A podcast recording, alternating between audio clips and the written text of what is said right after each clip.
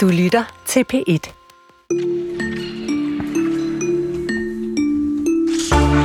Hun blev født Gabrielle Chanel, men blev kendt som Coco, først som cabaret og senere som en ekstremt succesrig kulturdesigner, som klædte toppen af samfundet på. Men Coco Chanel var også tysk agent under 2. verdenskrig, og samarbejdede også måske med en fransk modstandsbevægelse. En ny dokumentarfilm og en udstilling sætter fokus på et kompliceret ikon, som vi dykker ned i senere i den her time. Og så skal vi på besøg hos tre livlige kvinder, som har fået succes med noget så stenet og særligt som en urne lavet af uld. Aske i uld og ned i jorden. Du hørte rigtigt. Chris har været forbi en virksomhed i Odense, som altså tager det her begravelsesritual og urnetraditionen til et nyt level. Lyt med om 30 minutter. Du lytter til Kulturen, og i studiet er Jesper Dein og Chris Pedersen. Når man øh, tager på moderne kunstmuseum, så vil man normalt møde klinisk rene rum, og måske en gammel, kedelig museumstype, der vifter med lillefingeren og fortæller om abstrakte skulpturer og malerier. På Arken Museum øhm, for Samtidskunst ved Ishøj er der dog for tiden ikke, der er det for, for tiden dog ikke virkeligheden. På museet er en gruppe murelever fra Next-uddannelsen i gang med at opsætte kunstværk af den afdøde kunstner Per Kirkeby. Vores reporter, Anna Lauritsen, har besøgt museet, som øh, for tiden øh, mere ligner en byggeplads, og har talt med nogle af de elever, der har fået til opgave at føre Per Kirkebys arv videre. Hej. Hej, hej. Jeg leder efter vareindleveringen.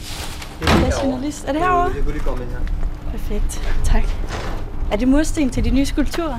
Ja. Ah, okay. Det er lige herinde. Jeg er ankommet til Arken Museet i Ishøj.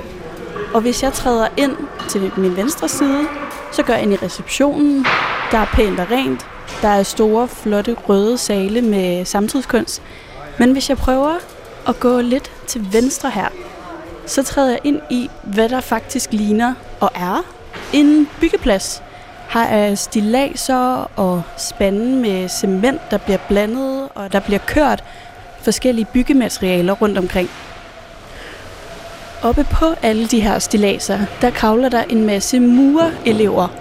Der er kasketter omvendt på, der er shorts med tommestokke og hvad man ellers har brug for. Og mest i øjenfaldene, så er der en hel masse bunker af mursten. Hej så, Nikolaj. Jeg hedder Anna. Var du dig? I lige måde. Mit navn det er Nikolaj Lund Henriksen. Jeg er murlærling i murfirmaet Brian Edem Andersen. Går på Next uddannelse, 25 år gammel og en glad dreng. Vi er i gang med at lave et Per Kirkeby-projekt, hvor vi skal lave en scenografi, tror jeg det hedder, eller, eller en, en scene, som der er blevet bygget i 1992, som der hedder Die Hauge. Den består af en masse søjler med nogle udkravninger og noget... Øh, det skal lidt ligne en ruin. Så det skal se lidt smadret ud, men stadig pænt. Det er sådan lidt svært at, at gøre det på den måde, fordi det skal være perfekt, men stadig rustikt. Hvad synes du indtil videre? Er det så mest kunst, eller er det rustikt? Det er nok rustikt. Vi har, vi har, lavet, vi har banket en masse sten. Vi smadrer rigtig mange nye sten herude, som er lidt sådan... Gør det ondt som mur at stå og smadre mursten? Ja, lidt, når det er nye. Især fordi vi har så meget bæredygtighed og miljø og, og genbrug. Og så når man tager en helt frisk palle og står med en hammer, klask, klask, klask. Ja, det bider lidt i hjertet, må man sige. Men skal vi lige prøve at gå en tur her rundt om? Ja. Det vi ser på lige nu, det er en bunke ødelagte mursten i sådan en gullig farve. Og rundt om os står der 10 murelever og øh, er i fuld gang med forskellige ting. Hvad er det præcis, din opgave er herude? Jeg har lavet nogle af søjlerne, og så har jeg muret nogle bænke. Vores, vores allesammens opgave er egentlig at kunne, at kunne lave de her søjler alle sammen, og lave det her sillebensgulv, som vi har lagt. Og hvad synes du om sådan en opgave her? Er den meget anderledes, end hvad du plejer at lave? Ja, ja, ja, ja. Det er sjovere. Det er, det er noget andet. Man tænker sådan der, okay, nu får folk noget ud af det her, eller hvad man siger. Det er jo kunst, eller hvad man siger, ikke? Altså, så vi har det jo også lidt sjovt med at sige, ah, vi skal lige huske vores kunstpauser og sådan noget der, ikke? Men altså, det, det, er, det er noget andet end at for eksempel skifte nogle mursten facade. Altså, man ved, at folk de kommer egentlig og kigger på det her, og egentlig tænker sådan, åh, oh, det ser pænt ud, eller noget andet, ikke? Så du synes, det er sjovere simpelthen, end at bygge et hus, eller hvad du normalt gør? Ja, fordi at jeg ser, at folk de kommer hen og får et indtryk af vores øh, monument, eller hvad fanden vi skal kalde det for. Og det synes jeg er federe, fordi når jeg står og murer ude på gaden, så er der jo ikke folk, der går og kigger op på mig og tænker, åh, prøv at se en flot mursten, han har skiftet derop. Her der er der egentlig folk, der kigger på hele helheden i det, ikke? Det giver god mening. Skal vi prøve at gå lidt herover? Ja. Der står en, øh, en ung fyr og rører i noget cement, Mørtel. ligner det. Noget mørtel, ja. Noget mørtel, ja. Ja. Ja, jeg hedder Salam Kadum Hassan, og jeg er under muruddannelsen. Hvad synes du om den kunst, I er ved at lave? Jamen, jeg synes, det er rigtig fedt at være med til at, være med til at udføre det, ikke? fordi at, øh, jeg har kunne forstå, at der har været én gang før, det er blevet lavet det her, så det er, det er anden gang, og så vi har fået lov til at være med til at være med til at, at, at udføre det. Det synes jeg er ret blæret. Ikke? Og noget andet, man måske normalt laver som murelever? Meget, meget. Det er meget andet. Øh, vi plejer jo bare at være over på skolen, og så øh, bygge op, og så rive ned igen. Ikke? Her der kommer andre og skal kigge på det, det synes jeg er fascinerende. Ikke? Øh, Nu bliver der smadret det er Nikolaj, der er i gang. Vil du hellere have været ude og bygge et hus i stedet for? Altså det har jeg jo lavet meget, så, så for mig, øh, nej. Øh, fordi det har, jeg har jo kun gået skalmuder og bygget typehus, så det har jeg lavet masser af. Det behøves jeg ikke. Jeg synes, jeg kan godt lide at lave noget og skabe noget og sådan bruge hjernen og sådan noget. Det ikke behøves at tage, øh, hvor man skal virkelig arbejde hurtigt øh, og stress og sådan noget. Det her det er spændende, og det skal gennemtænkes, og det er ikke bare too high og, og, og hurtigt ikke, afsted. Men ja, jeg tror, hvis du spørger nogle andre, så tror jeg godt, de nok hellere vil måske Det kunne være sjovt at bygge et hus, men det kunne også være sjovt at mure noget mere fra ham kirke, kirkeby der. Ja. Men det ved jeg ikke. Det, det er lige, hvad man orker, føler jeg. Ja. Han er desværre død nu, Ja, det er det. det, er det. så der kommer ikke lige nye skikser. Nej, nej, det gør der nok ikke. Det kan være, at de finder nogle nye i gemmeren. Vil du så gerne stille op til at bygge nogle flere? Ja, selvfølgelig. Selvfølgelig. Men altså det jeg gør, det er, at jeg skal jo smadre de her ting i forskellige størrelser og, og former, sådan så, at det, så skal det så opstilles, sådan så at det, det, det kommer til at skabe en, en rund cirkel om, om de her murværksøjler, som vi har lavet her. Øh, men normalt, når man tænker øh, ruiner eller noget, der er smadret, så tænker man det ikke som kunst, men når det er opstillet på den her måde her, så er det faktisk, det, det, det, det gør et eller andet ved ens øjne, ikke? så der, det, det skaber en eller anden form for, for, noget, for noget kunst, synes jeg. Nikolaj han fortalte mig om, hvordan at det her det er en opgave, han faktisk synes er sjovere, end det han plejer at lave, fordi at der bliver sat mere pris på, eller er mere opmærksomhed på håndværket. Hvordan, ja. øh, hvad siger du til det? Jamen altså, jeg har også sagt det første gang, jeg har været med ud til, hvor man kommer ud og laver noget, øh, når man går på Next. Så jeg synes, det er, det, det, det er ret vildt, at man får lov til det, og jeg har også sagt til vores lærer, at vi burde gøre det her noget oftere. Ikke? Altså, uddannelsen burde være, hvor man kommer ud og lave noget ikke? Øh, på skoleopholdene, i stedet for kun at være på skolen. Og gør det en forskel, at når du så får lov til at prøve kræfter med det rent faktisk i praksis, så er det et Per Kirkeby-skulptur, du skal opføre. Ja, det synes jeg da, fordi at, øh, det, er da, det er da lidt stort, ikke? at man får lov til at udføre hvad, hans værk. Ikke? Øh, det synes jeg er, er ret sjovt at prøve, så det, Har du noget forhold til Per Kirkeby, inden det her projekt startede? Overhovedet ikke. Jeg har faktisk aldrig hørt om ham før, så, øh, men jeg har så set nogle af de forskellige ting, han har været med til at, at lave og sådan, ikke? så jeg synes, det er, det er meget flot, det han har gået og lavet. Så. Jeg havde, jeg kendte ham ikke sådan som sådan. Jeg havde hørt navnet før. Det er, han, han har en, en anderledes måde at tænke mursten på, vil jeg sige. Det skal jo se lidt specielt ud. Hvordan er det at stå her og fremføre Per Kirkeby? Uh, nu blev musikken slukket. Ja. Ja. Der er pause. Ved du hvad, skal vi ikke gå ud til den pause? jo, selvfølgelig. Selvfølgelig. Er der kaffe på kanden? Det tror jeg. Ja. Det er vores skur, det her. Kalder man det for. Hvad laver I i de pauser her? Folk de sidder ude i solen og drikker kaffe. Og tjekker telefon. Ja, jeg kigger på deres telefon. Ellers så sker der ikke så meget. Det er rygetid. Rygetid. Er det rart at få en pause? Ja, det skal man. Det er skønt. Mm. Det er rigtig dejligt. Ja, det er ikke lige så meget stress her. Så mm. i forhold til, hvis du er ude øh, i firmaet, ikke? Mm. Eller på skolen. Ja, eller på skolen. Mens Salam, Nikolaj og de andre elever fra Next de holder pause, så får jeg mig en snak med projektets faglige ansvarlige. Han er manden, som af sine kollegaer kaldes Per Kirkebys højre hånd. En vending, han ikke selv er 100% enig i. Ej, jeg vil hellere sige, at øh, der har været 100% tillid. Det er nok det bedste måde at sige det på. Altså, højre hånd. Nogle gange så er højre hånd jo også gider dig feje. Altså, jeg hedder Arne Fremik.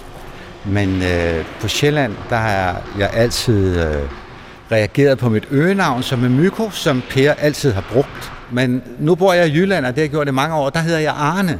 Så det er ligesom, hvis vi har et jysk publikum, så hedder jeg Arne. Og hvis du vil have det mig i forbindelse med Per, så hedder jeg Myko. Jeg mødte Per på et, et stentrykkeri i Valby, og øh, så opdagede han, at jeg var murer, øh, jeg var muruddannet. Og så spurgte han, om, øh, om jeg ikke kunne hjælpe ham. Og jeg kom til at sige ja.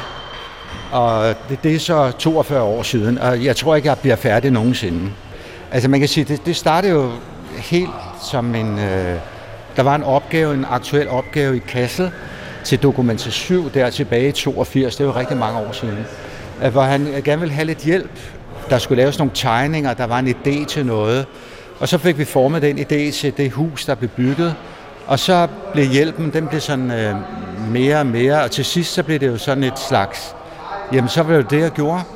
Så udviklede det sig, så røg jeg på bronzerne, så, så røg jeg på opspænding af lærreder, og altså sådan det, man reelt kalder en assistent, uden at jeg egentlig var det. Ikke? Ja. ja. Altså, jeg er ikke kunstner. Overhovedet ikke. Men jeg skal jo forstå sproget. Ellers kan jeg jo ikke omsætte det. Hvis du nu gør sådan her og bruger øjnene, ikke? Så består alt det, du ser, af et greb. Og det greb, det kan man bruge på forskellige måder. Men det er det samme greb, der bliver brugt. Det, er, det skal man sådan fatte, inden man går i gang med at sige, så skal den gå herfra og dertil. Ikke? Så har Per også altid defineret en størrelse, øh, og så var det noget med at ramme. Altså når man har med mursten at gøre, så er der også nogle naturlove. Der er blandt andet noget, der hedder et murmål. Og, og der skal det jo helst gå op. Så derfor så har, det været min opgave at placere altså, øh, den store streg ind til Altså, den skal stadigvæk være en stor streg, men den skal holdes inden for de normer, det er muligt at gøre, når man har med mursten at gøre. Og så nu lurer jeg også på Arne. Nu kommer jeg jo fra Jylland, så ja. jeg kommer til at kalde dig Arne. Ja, det er fint. Ja. Ja. Hvordan er det for dig at ligesom involvere alle de her mure-elever? Altså sådan, føler du, du giver lidt arbejdet videre fra dig selv? Uh, det, det gør man jo helt naturligt. Det, det er jo ikke noget, jeg bestemmer, for det gør man. Uh, men jeg synes, det er rigtig, rigtig sjovt, specielt med de elever, der er her. Så det, gør, så, ikke, øh, det gør ikke lidt ondt i hjertet at skulle give det videre? Nej, tværtimod. Det bliver større. Ja? Ja, ja. Gør det da. Fedt. Ja, ja. Det er helt klart. Så pausen slut? Så er pausen slut, ja.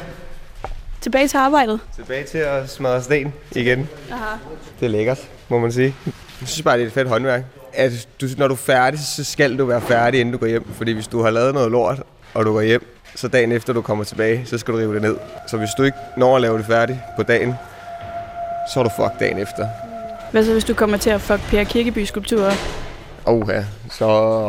Så, så falder hammeren? Ja, det gør den, tror jeg. Nej, men det sker ikke, det sker ikke. Men det er jo det, fordi man, man er jo ret perfektionistisk som mor, eller hvad man siger.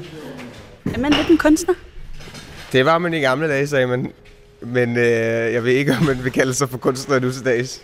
I dag, når man murer hus, så ser man ikke så meget kunst. Der er det bare meget, øh, der er ikke så mange dekorationer på, på, øh, på murværkerne. Det er mest... Der er øh, firkantet parcelhus. Ja, ja, basically. Det er bare mere at svinge hammeren. Skal du, øh, skal du se udstillingen her, når den er færdig? Ja, ja, ja. Jeg tror, efter frokostpausen, så får vi lov til at gå rundt og se hele udstillingen. Og så er der fanisering her den 12. oktober, hvor jeg også tænker at komme. Mm. Og der tror jeg også, at min familie kommer, og min mester kommer og sådan noget der.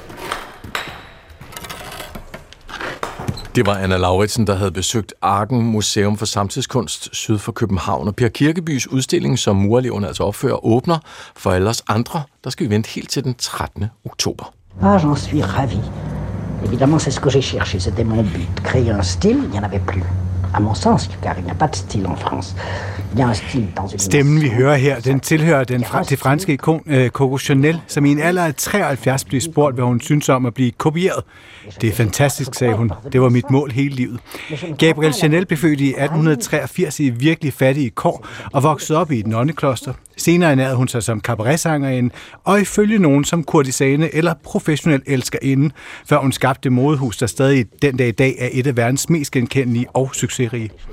Her i weekenden der blev hun fejret med en ny udstilling på Victoria and Albert i London, samt en ny dokumentar på BBC, der sætter en fed streg under, at Coco Chanel stadig er et meget tvetydigt forbillede. For ud over at være en driftig kvinde, så var hun også agent for tyskerne, tyskerne under 2. verdenskrig, og så samarbejdede hun faktisk også måske med britterne. Og det er altså den mørke side af et fransk ikon, som øh, vi skal kigge på her i dag. Og det skal vi gøre i selskab med dig, Michael Alexander Langkær, som er historiker og ekstern lektor i Ph.D. ved Københavns Universitet. Og så har du beskæftiget dig en del både med 2. verdenskrig og modhuset Chanel. Det er jo helt perfekt. Du er den perfekte kombination, Michael. Jamen, tak skal du have. Først, hvordan vil du beskrive Gabrielle Chanels vej ind i den franske elite?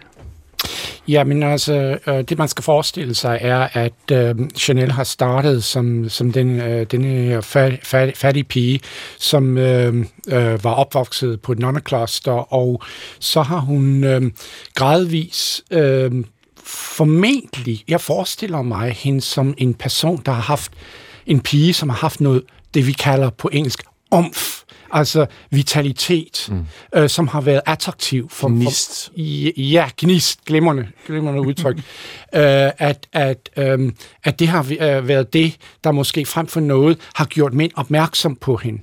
Og så har hun haft øh, evnen til at udnytte forholdene, øh, de her, den her stribevis af forhold, hun har haft, til gradvis at øh, dels at få mulighed for at udvikle sin, øh, sin øh, talent for, for, for, for design, og, og, og, og dels øh, simpelthen komme væk fra denne øh, fattige, øh, fattige baggrund, som, som øh, øh, sikkert har været øh, øh, nærmest en, en, en vågen mareridt for hende, altså erindringen og, og, om det. Men der er en paradoks, uh, paradoks involveret her, fordi nok havde hendes far efterladt hende på en, en, øh, et, et, et, et, et nonnekloster, som dubleret som en slags øh, hjem, orphanage for, for forladte øh, børn, altså pigebørn. Men samtidig har hun nok alligevel der er noget, der tyder på, at hendes forhold til nonnerne har været måske lidt ambivalent, fordi øh, deres habit lever igen i hendes øh, valg af sort-hvidt. Mm. Øh, men altså, hun har, hun har simpelthen haft øh, en, nogle øh, meget særlige muligheder for at, at komme, komme videre op i samfundet. Formentlig fordi den franske samfund øh, er der i fra, fra, fra århundredeskiftet og frem også var i en rivende øh, social øh, udvikling. Altså der var, der var simpelthen mulighed øh, for, at hun kunne øh, en indpas på den måde.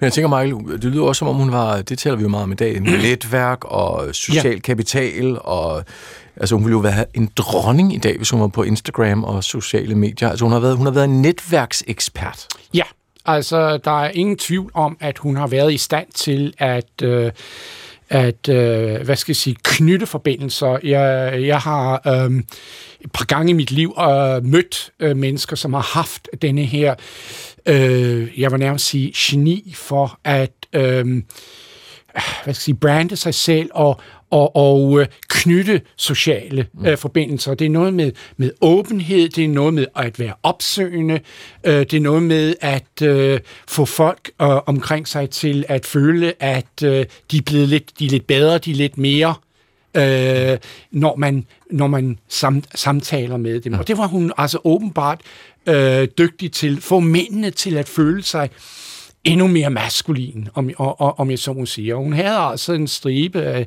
af, af, af disse mænd. Øh, den, den første, eller en af de vigtigste, var hendes øh, engelske boyfriend, øh, øh, Boy Capel øh, som øh, fungerede som en slags py- Pygmalion-figur for hende. Og nu vil jeg lige i parentes bemærket sige noget om de her englænder, fordi det gør de meget ud af i dokumentaren, at, at englænderne øh, på det her tidspunkt, de engelske mænd, de har denne her selvbevidsthed, øh, følelse, nærmest naturlig følelse af herskab, mm. altså at de er herrefolk, øh, ikke sandt? Øh, det politiske imperium er nok godt nok så småt ved at gå på hæl, men det ved de ikke endnu, fordi vi befinder os alligevel før øh, 2. verdenskrig, og øh, afkolonisering er, er, er, er ikke noget, der, der, man, øh, der, der er blevet alvor, om en, øh, Indien er, er så småt ved at, at, at, at røre på sig med Gandhi. Men det er en anden snak. Det, øh, det drejer sig om er, at I skal forestille jer en bestemt øh, klasse af engelsk med øh, englænder, overklasse, uddannet i Oxford, Cambridge, øh, Eton, Harrow, alle de her øh, universiteter, som først og fremmest giver dem øh, altså deres fremmeste opgave, det er at give dem dannelsen, og så øh, sådan all-round øh, forstand på, hvordan man håndterer verden og mennesker. Og sådan en var Boy Capel. Han var meget maskulin, øh, meget aktiv, øh, red, øh, kørte bil, øh, havde øh, rigdommen. Og øh, kunne give øh, Chanel, den unge Chanel, det her i 1910 deromkring, det, den patina af kultur, den social, øh, social kapital, mm. som hun på instinktivt vidste, at hun skulle have for om jeg så må sige, at gøre de rigtige mennesker til hendes kunder øh, fremover. Mm. Øh, og, og det er jo så sammen, så er der uh, Boy Chapeau, og så er der The Duke of Westminster, yeah, som, yeah. også, som også bliver en meget vigtig elsker for en meget vigtig mand, som er en af de rigeste i Europa på det tidspunkt. Yeah. Så de giver hende ligesom, hun får den her sådan indgang til det britiske aristokrati. Ja. Hvad er det, det betyder for hende, da, da tyskerne invaderer Frankrig? Ja, altså, øh, nu skal vi altså lige tage et skridt øh, baglæns. Og, og det er øh, tilbage til øh, nonneklostret. Øh, fordi øh, hun er opdraget i, på en katolsk nonnekloster, og der har man altså haft, øh, altså kat, øh, øh, øh, der har hun blandt andet lært, at øh, det var jøderne, der dræbte øh, Kristus. Man har haft en øh, ret betragtelig antisemitisme i Frankrig, øh, og det har man altså haft. Øh, deres, øh, hvad hedder det, Dreyfus-sagen øh, var stadigvæk i levende øh, erindring. Det var knap nok afsluttet, øh, da øh, øh, hvad hedder det, øh, Chanel øh, voksede op. Øh, man var enten pro-Dreyfus eller anti-Dreyfus, og det, det, det splittede samfundet. Og det vil sige, at øh, hun har, om jeg så må sige, øh, den her antisemitisme, det er gået i blodet hos hende. Øh, øh, og den, den udvikler sig. Øh, de her britter, hun har været sammen med, specielt øh, øh, Westminster, uh, Westminster, Duke of Westminster. Duke of Westminster. Han er også uh, glødende antisemit. Uh, men men, men uh, indimellem så møder hun også en, en række franskmænd, uh, der er glødende antisemit.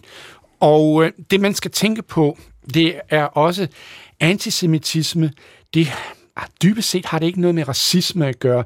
Det var simpelthen øhm, kom il få øh, blandt den højre, i den højre franske borgerskab øh, øh, dengang, at være antisemit, ligesom altså man havde en, en, en masse andre holdninger. Og det har hun sandsynligvis, altså, hvor hun har været antisemit, men det bliver først glødende for, øh, for hende, da hun paradoxalt nok øh, får økonomisk støtte af, af Wertheimer, øh, Wertheimer-familien, som er en velhavende øh, jødisk slægt, som øh, er med til at lancere øh, hendes parfumer. Og øh, enhver, der ved noget om, om mode og design, ved, at det ikke er tøjet, man tjener penge på det er parfumerne. Og det er Chanel, der er en af de første til at, at, at forstå det. Og værtsheimerne, til gengæld for, at de investerer i hende, ja. tager 10 procent af hendes fortjeneste, og det tilgiver hun aldrig. Nej. Og det, der er så interessant ved den her film og den her udstilling, det er jo, så de tager fat i det med, at hun samarbejder med ja. tyskerne, men alligevel er det som om nu, at, at modehuset Chanel er parat til at acceptere, at hun var tysk agent. Hvorfor er det, at vi er parate til det nu? Ja, øhm, øh, det var øh, det var meget øh, ubehageligt. Altså, øh, lad, os, lad os lige øh, øh nævne, at hun har øh, boet på Ritz øh, siden 30'erne. hun bliver øh, forelsket i en tysker, øh, som er agent øh, for, for, for Abwehr. Øh, jeg mener, det er i 1940, deromkring. Øh, hun møder ham simpelthen på Ritz. Øh, Ritz ligger lige hen om hjørnet fra, hvor hendes øh, butik øh, ligger på Rue Cambon. Og, og øh, hun... Øh, altså, han er sådan set... På den ene side er han bare en af de mange mænd, hun, hun har brug for at have i sit liv. Men på den anden side, så er han altså uh, tysk agent. Hun er selv uh, antisemit, og hun, har, hun, hun, hun, hun forsøger i øvrigt at benytte de uh, Vichy-regeringens uh, såkaldt arianer-love til at få uh, uh, hvad hedder det, eksproprieret, om jeg så må sige, uh, uh, værtsheimernes uh, uh, 10 procent i, i, i hendes forretning. Det lykkedes ikke for hende. Uh, men det er en anden snak. Hun, øh, hun øh, lader sig rekruttere som agent for Abwehr. Ja. Øh, og det gør hun faktisk, i, så vidt jeg husker, i to omgange. I første omgang forsøger de at øh, benytte hendes øh, kontakter med Churchill øh, til at, øh, og den engelske aristokrati, til at, at, at, at være med til at forhandle en særfred i Madrid øh, som jo, jo, jo som bekendt er, holder sig uden for krigen, og derfor et sandt arnested for spioner og alle den slags for begge parter i, i krigen. Og der er det øh, så, øh, det, det, det har vi dokumentation for. Øh, det mislykkes.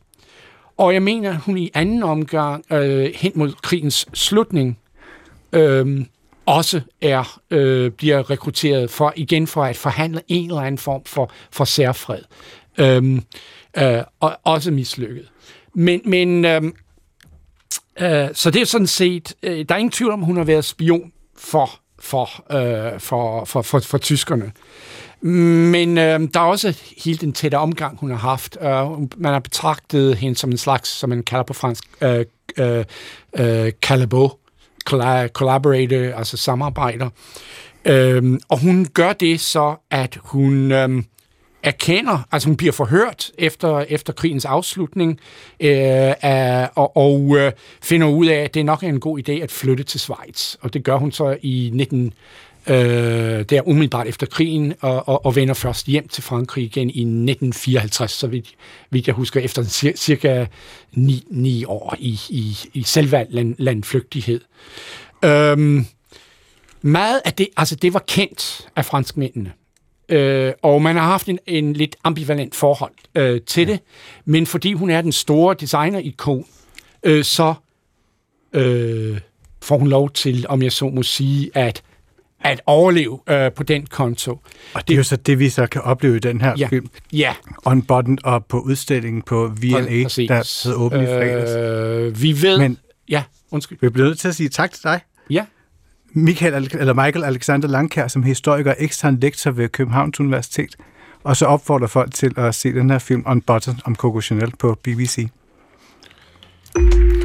Vi har nogle bånd, vi skal videre med det der for Michael. Hvad siger Okay. Jamen, hvad siger du? Da jeg her i foråret mistede min storebror, der, øh, ja, han døde simpelthen meget tidligt, og jeg skulle være med til møde ved en bedemand, hvor, øh, hvor vi skulle vælge hvordan han skulle begraves. Og vi endte jo med at skulle have ham ned i en urne. Og da vi sidder og skal vælge den her urne, så opdager vi, øh, så kommer vi over på sidste side. Vi kommer igennem forskellige farveurner, og så ender vi på et side i sådan et plastikchatek, hvor der er sådan nogle uldne urner. Og de her uldne urner, de optog mig så meget, at øh, jeg simpelthen blev nødt til at finde ud af, hvad er det for nogle mennesker, der producerer uldne urner. Så, øh, så jeg tog min båndoptager med, og så tog jeg til Odense og besøgte en lille virksomhed, der hedder Urna, og vi skal høre deres besøg her. Det må være heroppe.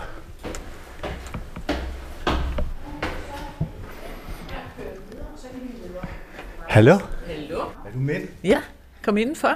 Tak. Og hej. Hvad hedder du? Jeg er Line. Ja. Og det er Pia. og hvad står du og laver der, Line? Jeg står og lægger, jeg står og lægger en urne op, som vi har fået en bestilling på. Nå. Som, ja, det starter sådan her. Ganske store. Hvad er det? Det, ja, det bliver en ur. Det er uld. Uld, uld, uld. Åh, oh, det er sådan ja. en lille... Det er bare... Ja, det er bare... Det er en lille klump øh, blåt Ja, kartet uld, der ligger her. fuldstændig. Der er ikke noget... Der er nogen, der tror, vi strikker. Vi sidder og strikker. Det gør vi altså ikke. Vi, vi arbejder simpelthen fra, fra uldfibre. Fra bunden af. Ja. Og hvad er det, der er blevet bestilt her? Det er en vores almindelige ur, urne, men i blå. Så det var simpelthen lige sådan en special farve, der skulle på. Så det får hun. Han. Vi ved ikke, hvem det er. Nej. Øhm, og, og normalt så, øh, så den der model kalder vi ule, fordi den er hvid, og den har en, øh, den har lukningen kommer til at være sådan, så den har lidt nogle horn. Øh, så det her, det bliver så en blå ule. Men, ja. men det er det, vi har faktisk lidt ja. forskelligt stående, som ja. var lige tilpas nu, du skulle komme og se, fordi der er nogle forskellige processer i en, øh, i en bestemt model, som så ender med at stå næsten færdig derovre. Den kalder vi sten, fordi den, øh, den har- ligner lidt en, en strandsten. Den ender som den, der står, men den står også stivet derovre i vindueskarmen, Pia. Der står den og tørre. Ja. Og, er ved, og... og den har været så stor. Ja, det, er- så, så du kommer faktisk og ser forskellige trin i den proces. Vil du vise mig den derovre? Ja. Mm. Og du kan også få lov at høre den. Der er lige lille... Ja, jeg ved ikke, om den er tør nok. Jo. Den, øh, og du kan mærke den. Ja. Det er bare ren uld, som vi så har stivet lidt, så det kan holde formen. Det er sjovt, jeg kom til at tænke på sådan en, øh, du ved, når man har puttet en sok Ja. ind i vaskemaskinen. Ja, det er faktisk også det. Det er bare en lidt mere styret proces. og, øh, og det er jo faktisk det, filtning er. Det er at behandle ulden, som den ikke kan lide, så den bliver tæt og fast. Og, øh, og det vil vi selvfølgelig ikke gerne med vores cashmere eller noget andet, som har den størrelse, det skal have. Men her, der laver vi processen styret, sådan så vi gør det større fra starten, så det ender et sted, hvor vi gerne vil have det. Og vil du vise mig de andre, der står her? Altså, ja. hvilke stadier i processen er de? De, her der står de og tørre, og så skal de monteres med, med øh, sådan en nedsænkningssnor og en lukning. Og denne her, det er en, som har fisk på, og vi har før lavet den til nogen, en, der har været lystfisker, Nå. og som fik de her en sildestime. Og denne her, der står, den er, du kan mærke, den er lidt mere tør. Og, og den, den, helt, den er meget let, når den er så tør. Ja, der er 160 gram olie. Det er alt. Så, øh, så det er også nemt at have mere at gøre, også for dem, der skal håndtere det sidenhen. Og de går ikke i stykker, hvis de falder på jorden. Det er, er bedemænd og krematører faktisk meget glade for. Men denne her, den, den har- knytter sig faktisk til det, som er urnas øh, historie. Fordi det er et birketræ. Den har birkedekoration, og, øh, og urna, det er et finsk navn for urner. Men den her, den skal gå hen og blive en birk, birkeurne, og den får en lukning med en lille gren og blade på. Og- det er sådan, hvis jeg skal beskrive den, så ligner det jo sådan lidt en klassisk græsk vase. Ja. Den er cirka 30 cm høj, Yep. og så åbningen, den har sådan to, man kan sige, det er nærmest, hvis man tog en tacoskal. Ja, det kan du godt se.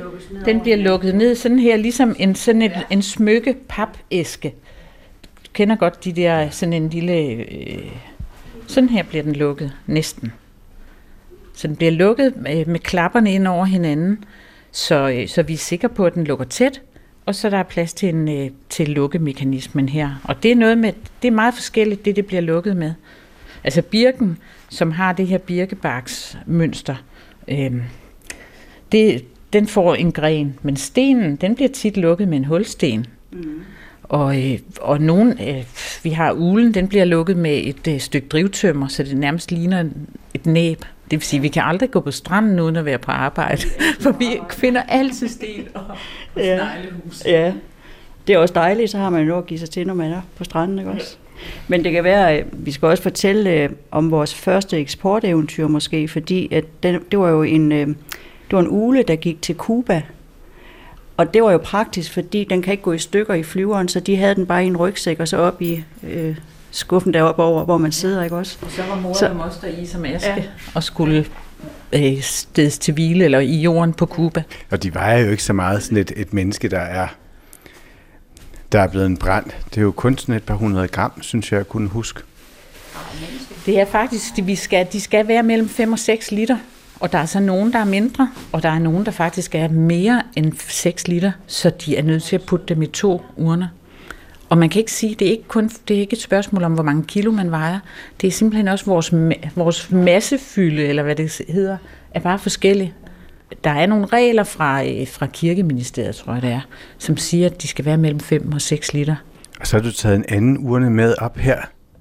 Og hvad er det her for et materiale? Det ligner nærmest sådan en afghanerpels. Jamen, det er, det er det så ikke. Det er så et lille afghanerfor. det er et lille krøllet for. Den er blevet lagt på, hvor ulden sikkert måske ikke har været kartet. Der har vi lagt rene uldtotter på, så den krøller lige så fint. Den er meget elegant. Ja. Den, den ligner sådan, at den, hvis man havde en meget fin bedstemor. Ja. ja. Eller du havde en kendel for pudler. man kan jo øh, have behov for mange forskellige ting, og der kan være meget forskelligt, der udtrykker den person, øh, som man skal sige farvel til. Øh, her der har vi faktisk en, som er lavet. Øh, vi lavede nogen med den her, den er gul, sennepsgul, og har store øh, sorte bomber på, eller hvad skal man sige, runde prikker. Og den har vi tænkt på, at den vil passe godt til nogle sådan lidt flamboyante øh, kvinder med store smykker, vi tænker jo nogle forskellige øh, personer ind tit, når vi, når vi selv finder på, og samtidig så hjælper vi folk, der, der har en, en person, de skal have en urne til. Så hjælper vi dem med at finde ud af, hvad kan vi lave, som kan udtrykke, hvad den person var. Det er meget sjældent, det er personen selv, der på forhånd siger, hey, når jeg ikke skal være her, så vil jeg i en bestemt urne, så vil jeg have en med en motorcykel på, eller en fisk. Det er ikke sådan, det er. Det er mere de, de pårørende, som siger, ej, vores mor, hun elskede at strikke, og hun strikkede altid i lilla. Kunne I lave en urne, der er lilla med sådan et mønster på? Eller det er mere sådan, det kommer. Ej, min far, han havde kørt altid på motorcykel. Øh, jamen, så kan vi måske lukke den med en rusten møtrik, eller sådan nogle ting. Det, det er den måde, altså relationen til den afdøde, som på en måde bliver øh, indlejret i urnen. Og så så du måske, at Line, hun, hun forsigtigt lagde ulden op, og når, de, når ulden er lagt op, så ærer vi på den. Så alt det æde, på en eller anden måde, så bliver der også, så kommer der noget, noget sanseligt, noget, noget kærligt ind i dem, som får dem til at, at få den form, de har.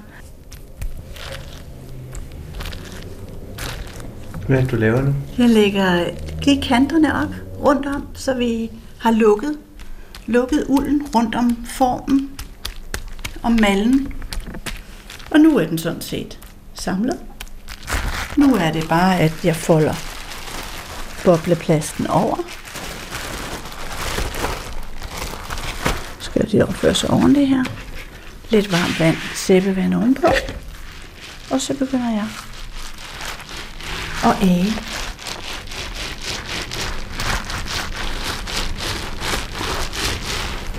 Hvorfor ærer du? For jeg skal have uldfibrene til at begynde at arbejde sig sammen. Det nu, jeg illuderer en vaskemaskine sådan set, altså det der med, at fibrene, som ligger på kryds og tværs, skal begynde at, at gribe fat i hinanden.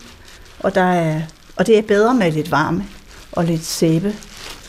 Nu, ja, nu, nu er jeg på den, og så lang tid har du ikke tid, men så på et tidspunkt begynder den at skrumpe. Og så kan jeg mærke, at den begynder at bule, og de der, de heller ikke der. Men så begynder den at bule, og så klipper jeg simpelthen op her, fordi så kan jeg mærke, at jeg kan hive op i ulden, og mærke, at nu er den begyndt at væve sig sammen. Så klipper jeg op i åbningen her, og hiver min øh, form malle ud, og så begynder, så får den en ordentlig tur. Altså. Og så skrumper den ned, og så har vi simpelthen en, øh, en form, vi lægger på og siger, nu er den der. Hvad er historien om den her virksomhed, Urna? Ja, historien er jo, hvad er den, syv år gammel. Der dør min mor. Øh, og hun skal i en urne, fordi hun skal spredes. Men, øh, og det er jo fint. Det finder vi en lille papæske urne og sender hende afsted. Eller får hende transporteret videre ud. Men så er det så, at jeg er begyndt at filte for sjov, blandt andet sammen med Pia, der står der. Og Mette har så noget open workshop en gang imellem, og så begynder jeg til, går jeg og tænker, kunne man egentlig filte en urne? Og jeg spørger nogle andre, de siger, ej, hvor er du morbid, hold nu op. Og så går jeg hen til Mette og siger hun, fedt, yes, vi kører med den. Og så kørte vi. Vi brugte to år på at udvikle de mærkeligste modeller. Og vi har været på krematorier og snakket med dem. Vi har snakket med bedemænd. Vi, fordi det en ting er, at vi tror, at vi skal lave nogle urner. Hvad skal de indeholde? Og så tænker vi, at vi skulle plise bedemændene. Det var krematorierne. For de her maskiner, det skulle vi også forholde os til. Så der har været rigtig mange overraskelser og udfordringer. Og vi skulle godkendes af, af det var krematorierne, og der var en, der sagde, hvis jeg siger god for det her, så kører den hos de andre. Fordi de har alligevel lidt forskellige maskiner, og der sidder nogle konger rundt omkring, det kan jeg godt sige dig. Og så er vi jo heller ikke fra den verden. Jeg er billedkunstner, jeg er uddannet fra Kunstakademiet som grafiker. Med det jeg er uddannet pædagog, men jeg har arbejdet med filt i mange år, og, og er gradvist blevet, hvad kan man sige, professionel filter og underviser. Og hvad med dig? Hvad lavede du? Jamen, jeg er uddannet keramiker, for dengang man kunne blive det i Kolding på Kunsthåndværkerskolen. Det er jo en saga nu. så, og så har jeg så filtet sammen med Mette og været ansat her i 10 år. Hvad har været den fineste, I har lavet? Altså, jeg synes, den du lavede med det, hvor der var en dame, der boede over den der, øh, ud over en rapsmarke, mm. og så en blå himmel. Den synes jeg var meget fin, fordi det var altid hendes øh, udsigt fra køkkenvinduet. Så det blev de pårørende enige om, at det synes de altså, hun skulle have sådan en urne. Den, den blev så gravet ned, og det eller sænket i et hul i jorden, og så det er der nogen, der siger, ej, er det ikke spild at lave sådan en pæn ting, og så øh, putte den ned i jorden? Men den, i den tid, den er der, så udtrykker den jo noget, som, som man har tænkt eller har følt for det menneske, man siger farvel til. Og så er det jo faktisk meget fint. Vi laver også urner, både til børn og til fostre, og vi er jo meget glade for, at der ikke er særlig stort behov for dem. Men vi laver dem, og når man har brug for det, så, så er der familier, der synes, at det er virkelig rart, at det er noget, der er blødt at røre ved og varmt at ligge i. Og vi kan se det. Vi har haft besøg af bedemænd, som jo er øh, stilfuldt klædt og står og måske er lidt øh, hvad skal man sige, lidt stive i deres fremtoning. Men lige så snart de får urnen i deres hænder, så kan vi se, at hænderne viser omsorg, og de, de kan lide at røre ved dem. Det er en, en, øh, en relationsting. Altså man, man har lyst til, at man giver nogle følelser videre, når man, når man rører ved den, og man, øh, og man ved, at her er en, man elsker. Så på en eller anden måde, så kommer urnen også til at rumme de følelser. Og, og det, kan, det kan bedemændene også godt mærke, selvom de jo ikke skal blande sig i følelserne, men holde på formerne, så, øh, så er det meget tydeligt, at der, der er de også mennesker. Og jeg tænker, jeg håber, der går mange år endnu. Men hvis I nu får en bestilling for mig, så er der sådan en, en begravelsesang, jeg virkelig godt kan lide, som er den her.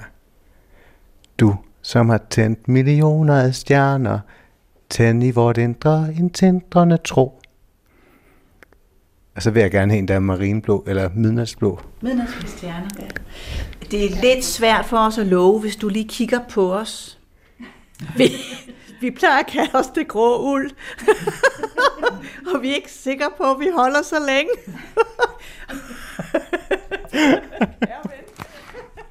Hvad siger du til det, Jesper? Vil du gerne begrave sin ulden uren holde varmen til det sidste? Mm, det, det lyder rart, men jeg er, jeg er jo typen, der gerne vil helt i jorden. Jeg vil gerne brænde, jeg vil ikke brændes. Jeg vil helt i jorden og indgå i kredsløbet. Jeg ved det ikke helt endnu, men jeg vil i hvert fald gerne have en midnadsblå urne, hvis det er. Og mm. det var altså Line Eskestad, Mette Østmand og Pia Busk, som designer, producerer og sælger uldne urner fra urner til hele landet. Vi bliver øh, på gravens rand, øh, begravelsessporet, hvor man begynder jo altså at se en del mere variation i valget af kister, af blomster, af sangvalg og faktisk også gravstene, når vi skal begrave vores kære. Ja, og det ved Dorte Refslund, Dorte Refslund Christensen en hel del om. Hun er nemlig sovforsker i moderne sovkultur ved Aarhus Universitet, og faktisk også en del af et stort EU-forskningsprojekt omkring sov. Og jeg talte med hende i fredags og startede med at spørge, hvad det betyder, når for eksempel urner lykkes med at sælge personlige uldne urner. Jeg tror, det betyder, at vi øh, er rigtig opmærksom på, at vi gerne vil gøre os umage, når vi skal begrave vores døde. Øh, og en af de måder, vi gør os umage på i, øh, i vores øh, tid, det er, at vi øh, gør noget øh, en lille bitte smule anderledes, end vi tænker, andre gør det. Og det vil sige, at de her øh, urner for eksempel er udtryk for måske to ting samtidig, og også de andre ting, der sådan sker i forhold til begravelse og kirkegård og sådan noget. Det er på den ene side, så vil vi rigtig gerne indskrive os i et større fællesskab, en større kulturel, social sammenhæng, men samtidig så vil vi gerne lige give det et twist og gøre det på vores måde. Så jeg tænker, at det er et udtryk for både gerne at ville fællesskabet, og samtidig også, at vi gerne vil give vores, netop vores kære, øh, den begravelse, den urne, øh, som vi synes passer til, øh, til ham eller hende. Men hvad er det, vi kommer fra? Hvordan har det set ud før? Jamen altså man kan sige, at vi kommer jo, altså øh, øh, øh, sådan øh, øh, urner, begravelser, øh, død er jo præget af, øh, af, af lange øh, traditioner, som øh, de fleste af os har indskrevet i, måske også uden at tænke så meget over det. Altså der har stået nogle ritualer parat, der har stået nogle måder at gøre ting på, nogle traditioner øh, øh, parat, øh, som blandt andet jo er præget af, at vi øh, har levet i og fortsat lever i en, øh, en, en kristen kultur. Øhm, og, og, og man kan sige, at de fleste af de ritualer, vi udfører i forbindelse med døden og i forbindelse med begravelser, er jo stadigvæk øh, rodfæstet i det. Og det betyder også, at de forandringer, vi laver, eller de sådan øh, små individualiseringer, vi laver, de er stadigvæk lavet med udgangspunkt i netop de traditioner. Ved kristendommen har det udgangspunkt, at vi er lige i, øh, i, øh, i, i døden, og det her det er måske ikke så meget i modsætning til, at vi er lige, men vi vil stadigvæk, altså vi vil gerne være en del af fællesskabet, men vi vil samtidig gerne markere, at vi også er øh, noget eget eller noget særligt. Og det vil sige, at når vi har, når vi mister, så kan vi, øh, øh, øh nogle af os have et, et behov for på en eller anden måde at understrege det, lige nøjagtigt det, den døde var for os. Øh, fordi man kan sige, at de andre ting, traditionerne, fællesskabet, de her ting, de, de findes på en eller anden måde. Så dem behøver vi ikke at genbekræfte. Dem kan vi benytte os af. Hvis vi går til en øh, traditionel bedemand for eksempel, eller øh, en traditionel øh, begravelsesforretning, øh, så får vi nogle øh, tilbud, som ligner dem alle mulige andre får. Og så går vi på en måde i gang med at forhandle. Altså det gør alle ikke, men det er der nogen, der gør, når vi taler om individualisering, der siger, okay, kunne vi erstatte øh, den øh, salme der med den sang her, kunne vi øh, gøre sådan i stedet for, kunne vi spille det her musik, når man kom ind i kapellet, øh, kunne man gøre sådan der ved, ved jordpåkastelsen osv. osv. Altså der går nogle forhandlinger i gang, fordi vi på en eller anden måde gerne vil gøre os umage. Vi vil gerne have, at det bliver personligt. Ja, det interessante med den her personlige, altså ja, det personlige, det er jo, at det, det giver sig et udtryk netop både i, i et nyt valg af en ny type sange, der bliver sunget i kirken, mm. kister i forskellige farver, og også, måske i virkeligheden også forskellige typer blomster, men det bliver mere sådan et mere udvalg. Men, men hvad for den udfordring stiller det i forhold til sådan begravelsens dramaturgi? Jamen, øh, altså, jeg, jeg tror ikke nogen i virkeligheden Altså på, på den måde, jeg tror, vi meget nemt kan komme til at overvurdere øh, individualiseringen. Altså det er jo fordi, at når der er nogen, der gør noget, der er anderledes, når vi pludselig ser en ulden urne, eller når vi pludselig ser et gravsted, hvor der er nogle lidt andre genstande på, end der er på de fleste grav, så tænker vi, gud, er det her øh, øh, tegn på noget nyt? Og i virkeligheden så går den udvikling måske ikke særlig hurtigt. Altså der har altid været grave, der er, øh, på en eller anden måde er stukket af i forhold til Øh, øh, de andre, men, men langt de fleste gør jo, som de plejer. Så man kan sige, at i forhold til sådan en almindelig øh, øh, dramaturgi, så vil de fleste bisættelsesritualer eller begravelsesritualer, de vil jo følge altså den samme øh, dramaturgi eller den samme måde at gøre ting på, som man øh, altid har gjort, og så kan der være nogle mindre ændringer. Der er jo også et forskel på, hvad, hvad præster for eksempel vil være med til. Der er også utrolig, altså der er i virkeligheden ikke, øh, tror jeg, så utrolig mange mennesker, som er voldsomt opfindsomme, eller som har det overskud, eller øh, den trang til at gøre det hele meget anderledes. Vi skal huske, at ritualer, med ritualer er det sådan, at for at de skal virke for os, så skal de på en måde også lidt ligne det, som de er. Og det vil sige, at vi kan ikke bare, vi, vi er ikke frit stillet, vi kan meget bedre lave et, et, øh, et, et alternativt bryllupsritual, eller navngivningsritual, eller hvad det nu kan være, øh, altså, som stikker i alle mulige retninger. Men, men, men begravelsesritualet, som jo øh, tit vil være præget af en vis alvor, øh, der, der føler vi os mere øh, bundet, og der griber vi også mere til traditioner. Og det vil sige, at de ting, vi ser, øh, som er ændringer, det er tit ret små ændringer. Altså for eksempel, at vi øh, øh, det er blevet relativt udbredt blandt mange, at man i stedet for at spille en salme ved udgangen fra øh, øh, kirken eller kapellet til en begravelse, spiller Kim Larsen, som lidt bliver stille. Og det er jo ikke nogen stor, stor ændring, man kan sige. Der er stadigvæk, der bliver afspillet musik, eller man synger noget, når man går ud, men så er det måske en anden sang. På samme måde som man kan erstatte præsten, der taler med en, en, en afdød nærtstående, eller en politisk øh, kammerat, eller hvad det nu kan være, en kollega, som holder begravelsestalen, hvis man ikke ønsker medvirkning af en præst.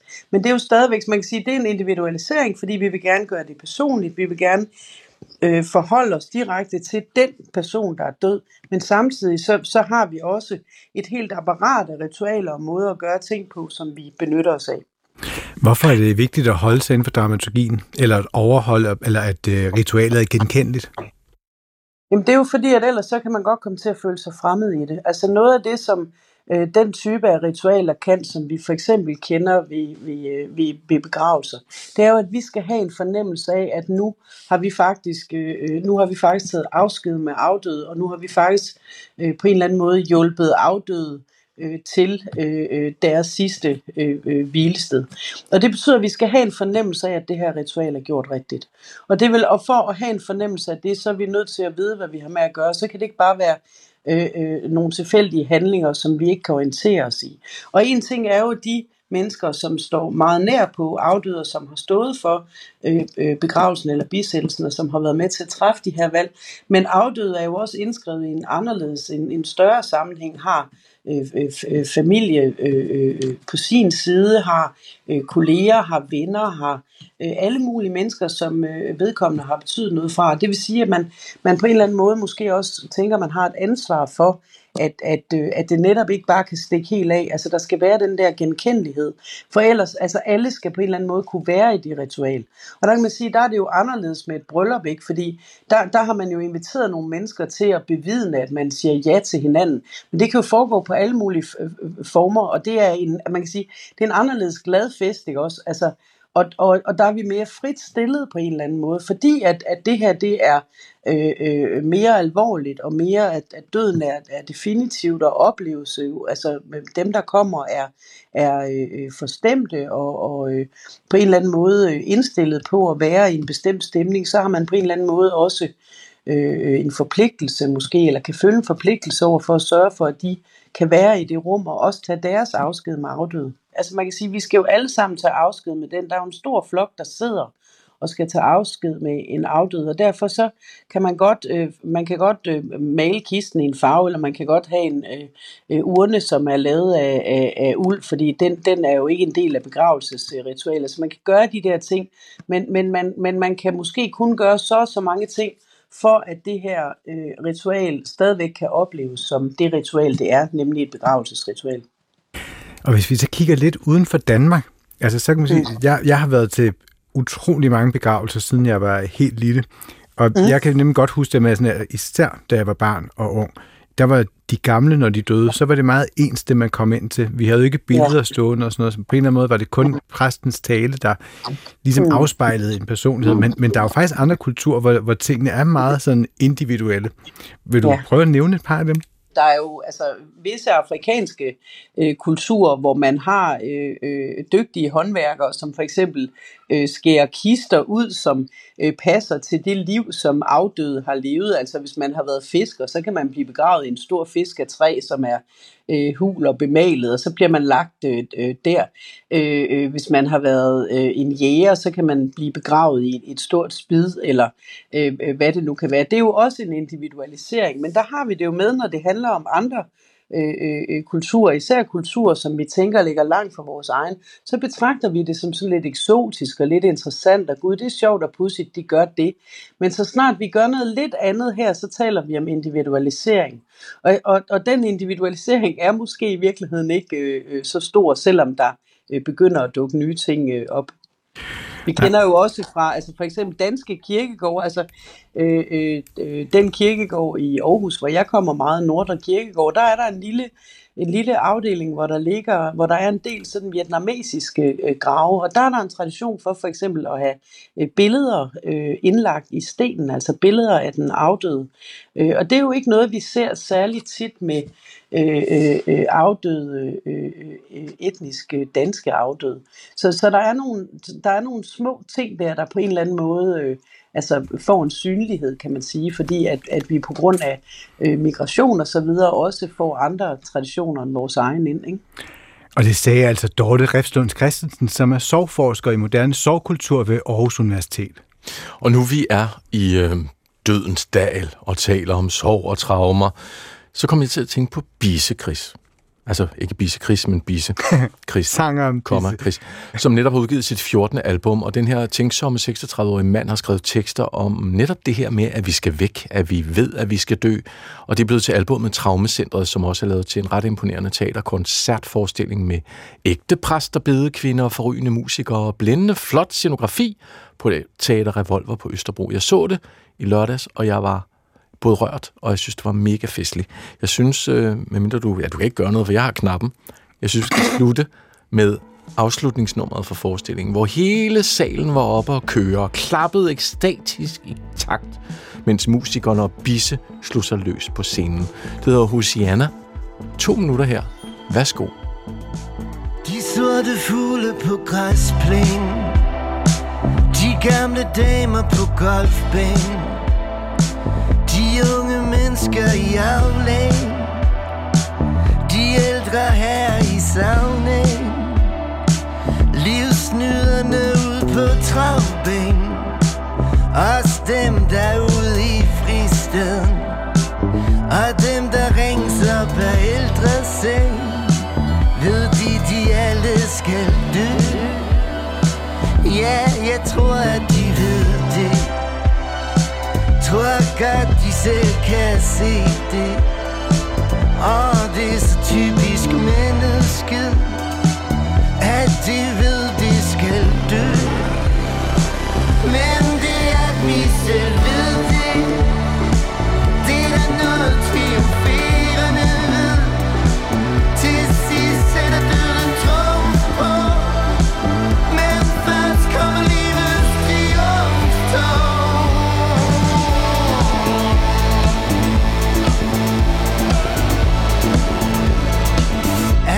patienterne på traumecentret Alle de udviste på udrejsecentret Alt dem på Danmarks Nationale Center For rehabilitering og palliation og, dem, der og det var altså Bisse, vi hørte her, og vi er stadigvæk i live herinde i studiet. Jesper Dein og Chris Pedersen, og dagens producer, det var Thomas Håndby Hansen. Gå på opdagelse i alle DR's podcast og radioprogrammer. I appen DR Lyd.